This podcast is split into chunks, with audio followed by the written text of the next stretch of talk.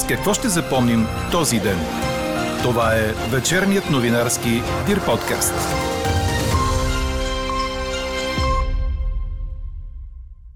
С това, че COVID-вакцината в бъдеще може да се интегрира с противогрипната и да стане сезонна, вместо да говорим за четвърта или пета игла, каза доктор Недялко Калъчев. Ексклюзивният коментар на собственика на една от големите вериги лаборатории у нас можете да чуете само във вечерните подкаст новини. И още от темите, които ще чуете – Извикан да обясни за полицейската акция в редакцията на труд, министърът на културата се зарече пред депутатите, че в петък идва ред на ГЕРБ. Партията ще бъде любезно помолена да напусне офисите в сградата до НДК. Бременна жена и майка й оцеляха по чудо, след като скален къс падна точно пред колата им на пътя Смолен Мадан. Новак Джокович ще играе на откритото първенство на Австралия. С какво още ще запомним този ден, чуйте във вечерните подкаст новини. Говори Дирбеге. Добър вечер, аз съм Елена Бейкова. Чуйте подкаст новините от деня. Утре ни очаква слънчево време, поне сутринта, в която температурите ще са от минус 6 градуса на запад до плюс 2 градуса на морето и в югоизточна България, показва прогнозата на синоптика ни Иво Некитов. Ще бъде ветровито, около и след обяд ще се заоблачи, но до вечерта ще остане почти без валежи. Дневните градуси ще бъдат от 4 до 12. Ако в бъдеще здравната система се справя добре с натиска на коронавируса, можем да очакваме не поставянето на четвърта, пета и така нататък дози вакцина, а по-скоро тя да бъде интегрирана с противогрипната и да стане сезонна. Това каза за подкаст новините доктор Недялко Калъчев, собственик на една от големите вериги лаборатории у нас.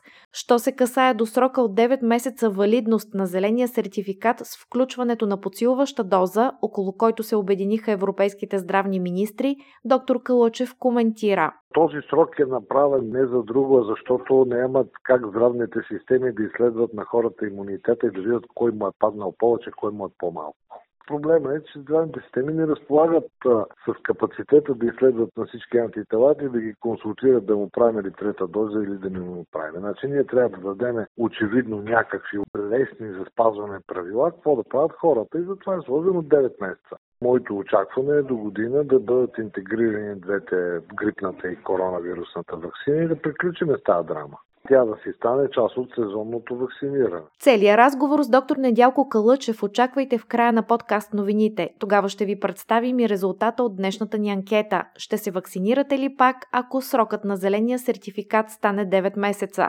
Здравното министерство обмисля по-строги противоепидемични мерки, ако се окаже положителна пробата за COVID, за която има съмнение, че е от варианта Омикрон.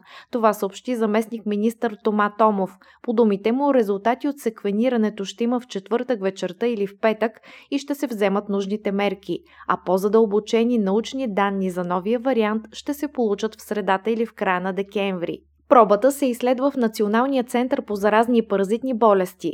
Паралелно с това се издирват контактните на пациента хора, както и местата, които е посетил. А от Световната здравна организация заявиха, че съществуващите вакцини могат да предпазят заразените с новия вариант на COVID. Ръководителят на програмата за спешни случаи към организацията Майк Райан увери, че няма признаци вакцините да са по-малко ефективни срещу омикрон – в Австрия новият федерален канцлер Карл Нехамер обяви отмяна на локдауна за вакцинирани и оздравели, считано от 12 декември, предаде БТА. Това означава, че на провинциите е разрешено да отворят за вакцинирани и преболедували всички сектори, с изключение на нощните заведения и баровете в ски курортите. Задължително е носенето на маска от по-високия предпазващ клас. Маските се свалят само след сядане в заведение или непосредствено упражняване на спорт в зала. В театри, концертни зали и на други мероприятия без правостоящи и с строго определени места е разрешено присъствие на максимум 2000 души. Но това е само кратка почивка, подчерта канцлерът, защото вирусът продължава да се разпространява, невакцинираните остават в локдаун.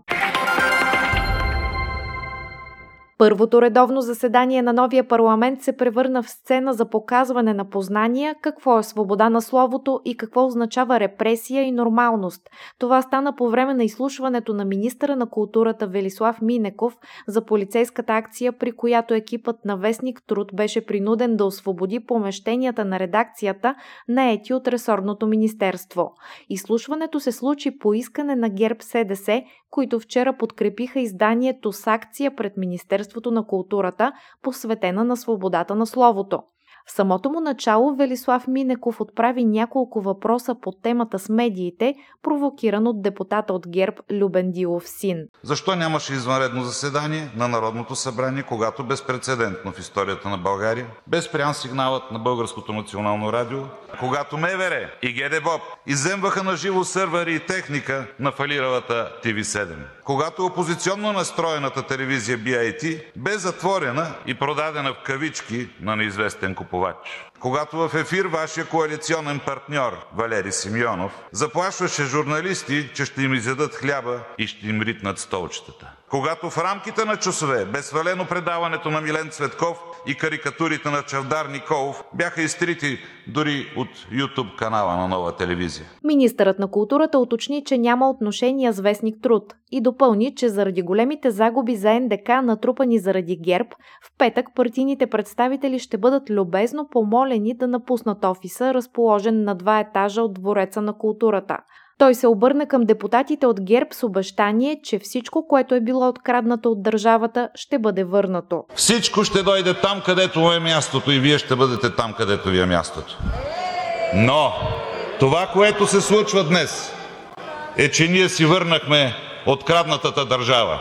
Честито на всички! Тези и други реплики на министър Минеков бяха разтълкувани от депутатите от ГЕРБ като заплахи. Председателят на парламентарната група Десислава Атанасова обърна внимание на ролята на председателя на парламента Никола Минчев да не допуска подобно поведение. Уважаеми господин председател, моля да вземете най-накрая мерки по отношение поведението на този човек, служебният министър, служебният министър на културата, като му напомните, че мястото на всеки един от тези 240 в тази зала се определя не от него, а от българският избирател.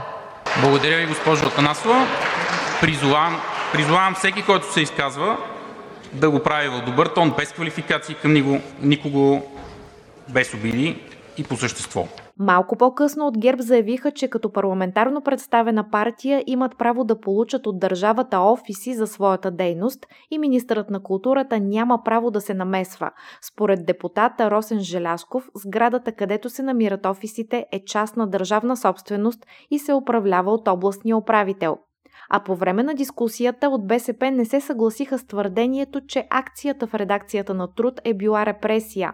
Депутатът Явор Божанков даде други примери. Репресия и потъпкване на свободата е когато от тази трибуна действащ министър от ГЕРБ те обяви за виновен и за престъпник.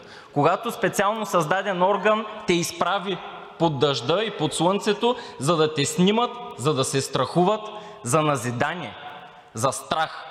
Репресия има, когато бизнес е смачкан, единия брат е в ареста, другия брат не е в ареста, за Моля да ви, се откупи. По отговорите да е Тогава- отношението. Това звучи ли ви познато, колеги? Моля. Това е точно по отношението, господин Председател. За репресия и потъпкване на свободата може да попитате лекарите от Горна Оряховица. Когато те арестуват на единия вход на болницата и те оковат във вериги, но те изведат през другия вход, за да те видят всички. Това е репресия ограничаване на свободата. И докато депутатите показваха какво знаят за свободата на словото, в коларите на парламента журналистите се опитваха да съберат информация за окончателния вариант на споразумението между коалиционните партньори в бъдещото редовно правителство. Това, което е ясно до момента, че ще има петима вице-премиери, като от продължаваме промяната ще има двама. Единият ще бъде Калина Константинова и тя ще отговаря за ефективното управление. Всяка от партиите ще има свой представител в министерство, което не управлява, изясни съпредседателят на Продължаваме промяната Асен Василев. Очаква се споразумението да бъде подписано до края на седмицата. Бременна жена и нейната майка оцеляха по чудо при катастрофа на пътя Смолян Мадан, след като скален къс падна пред колата им. Останахме живи, защото камъкът се стовари на шосето пред нас, разцепи се на парчета и само отделни късове паднаха върху автомобила, разказа за БТА Тюркян Али, майка на бременната жена. Свличането е станало в близост до мястото на голямото свлачище, което през 2018 година затвори за няколко месеца пътя Смолян Мадан. Бременната Наджие Осман е шофирала. Тя е в добро състояние, има само наранявания по лицето от парчета стъкло и след преглед в Смолянската болница си е тръгнала. Жените са от село в област Кърджали, пътували са за медицински преглед на бременната в петия месец на Джие. Тюркян смята, че случилото се днес е късмет, след като са останали живи след такъв инцидент. Срутилата се скална маса вече е разчистена. Служебният кабинет удължи до края на епидемичната обстановка или поне до края на март до година действащата 9% ДДС ставка върху храните, безалкохолните напитки, бирата и виното, сервирани в заведения, предаде БНР. С 9 на 100 ще се облагат още бебешките стоки, книгите и услугите в спортните зали. Туроператорите също са сред бизнесите, при които се удължава по-низкият процент на данъка. Решението е взето в рамките на одобряване на пакет с промени в данъчните закони. И още, България ще поиска прилагане на намален ДДС за доставките на ток и природен газ. Със свое решение правителството одобри подготвяне на молба за провеждане на такава консултация с съответния орган на Европейската комисия.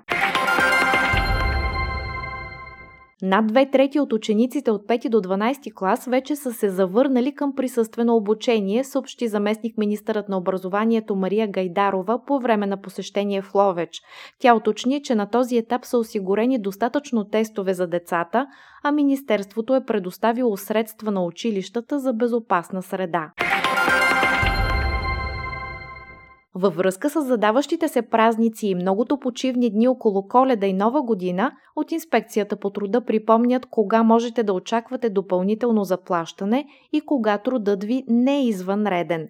Подробностите от Елза Тодорова. Ако работите на официален празник, какъвто например е 25 декември, възнаграждението ви за този ден трябва да е поне двойно спрямо обикновен работен ден, освен ако не сте се разбрали за по-високо с работодателя. Ако се наложи да работите извънредно в такъв ден, надницата става четворна, припомнят от инспекцията по труда. Ако обаче сте на работа в неприсъствен ден, като 28 декември, който компенсира това, че коледа се пада в събота, надницата ви ще е по-висока само за извънреден труд, като увеличението е с 75%. За работещите по трудов договор на ненормиран работен ден, работата в празничен, почивен или неприсъствен ден винаги е извънреден труд. Извънреден в тези дни е и трудът за работещите при подневно отчитане на работното време. В тези случаи работодателят трябва да възложи работата с заповед за извънреден труд и работникът да е запознат с това. Ако работодателят е въвел сумирано отчитане на работното време или работа на смени, трудът в празничните и работните дни, положен по график, не е извънреден и не се заплаща с по-висока сума. В този случай можете да получите допълнителна надница само за работата на официален празник, поне двойна. Четете още в Дирбеге. Световният номер едно Новак Джокович се появи в официалния списък с участници на откритото първенство на Австралия, предаде Корнер. До 17 януари има достатъчно време някои играчи да отпаднат от този списък по различни причини, но на този етап Джокович не се е оттеглил. В Мелбърн ще се допускат само вакцинирани тенисисти, а Новак Джокович винаги е отстоявал позиция против задължителната вакцинация. Той отказваше да разкрие вакцинационния си статус, но до последно създаваше впечатление, че изобщо няма намерение да участва в австралийските турнири. Подобна прогноза изрази и баща му Сърджан преди седмица. В мъжката схема на турнира от първите 30 в света, единствено участие на този етап е отказал маестрото Роджер Федерер, който все още не е напълно възстановен от операцията, на която се подложи. Чухте вечерния новинарски Дир подкаст. Подробно по темите в подкаста четете в Дирбеге. Какво ни впечатли преди малко?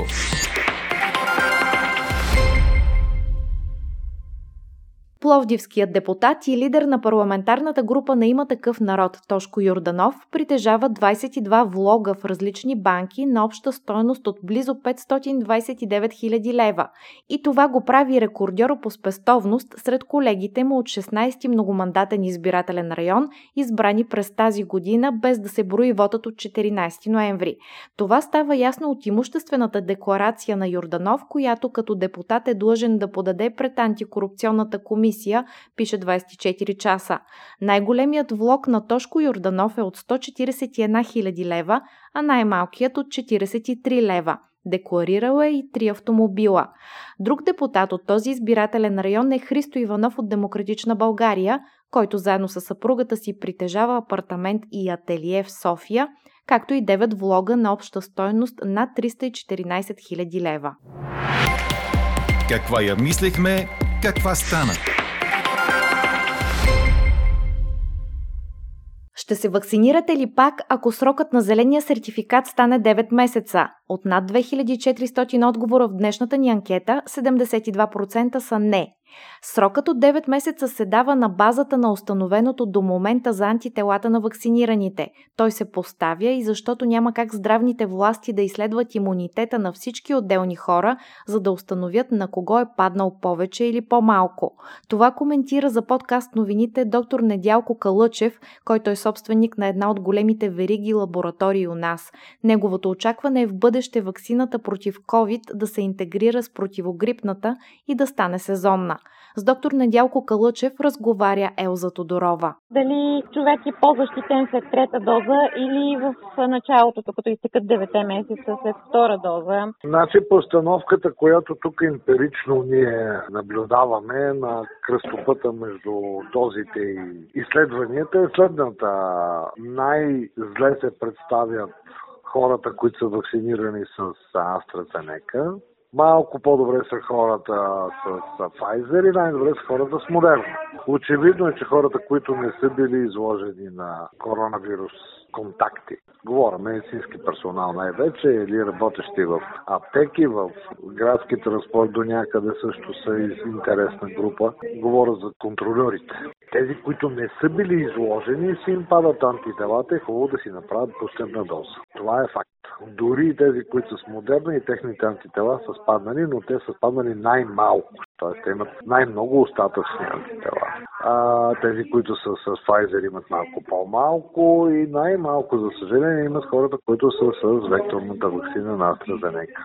Имаме опит до някъде с руски граждани, казахски граждани и граждани на бившите републики включително и български граждани, които там са вакцинирани с а, Спутник. Горе-долу нещата са сходни с тези като на AstraZeneca което до някъде обяснява четвъртата вълна в Обединеното кралство и местата в Русия.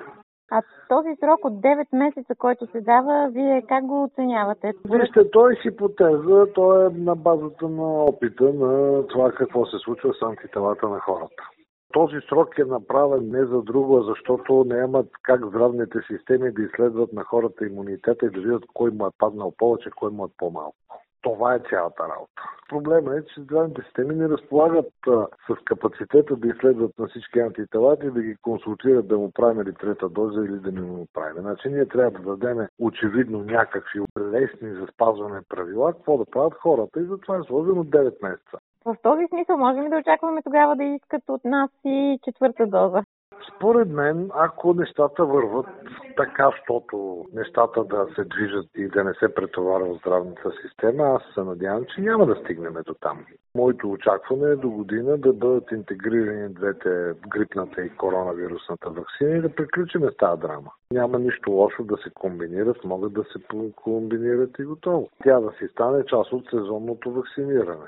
Тъй като имаше и препоръки от Европейския център по лекарствата за смесване на вакцините, вече дали наблюдавате такива имунитети след смесване Какъв на смисъл вакцини? смесване?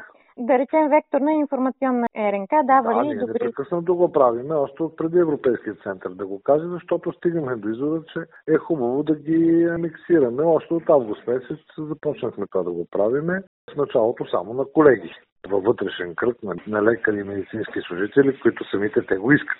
Сега вече имаме право да го правим и с хора, които са пациенти, без да са лекари или там медицински служители. Един чисто практически въпрос за родителите на малки деца. В училище вече има за по-малките щадящи тестове. Но Да. какво да направи един родител, ако детето му кашля, да речем, не е в а, състояние да се изисква лекарска помощ, но човека иска да провери дали то е с COVID. Какъв тест да избере за малкото дете? Ми ако той е с а, ситуацията, в която той ще си прави теста, просто отива в аптеката, купува един тест и му го прави.